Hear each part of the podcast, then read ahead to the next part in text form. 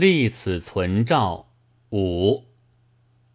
社会日报久不载一人逆世了。上海大公报的本部增刊上却载起文人逆世来。文逆两音差多，世也并不全逆，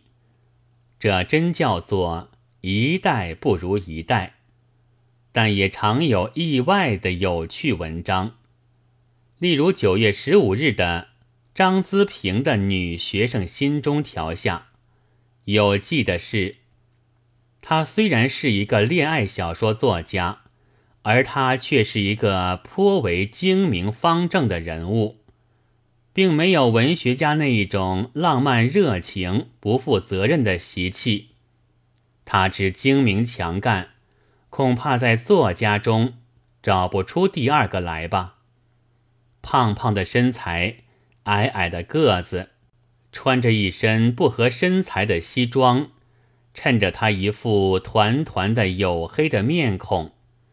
一手里经常的夹着一个大皮包，大有洋行大阪公司经理的派头。可是他的大皮包内没有支票账册，只有恋爱小说的原稿与大学里讲义。原意大约是要写他的颇为精明方正的，但恰恰画出了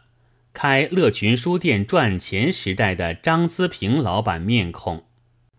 最妙的是，一手里经常夹着一个大皮包，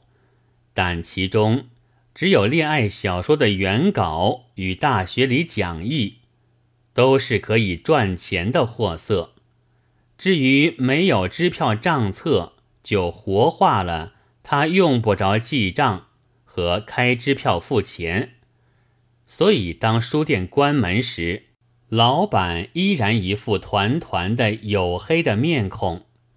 而有些卖稿或抽版税的作者却成了一副尖尖的晦气色的面孔了。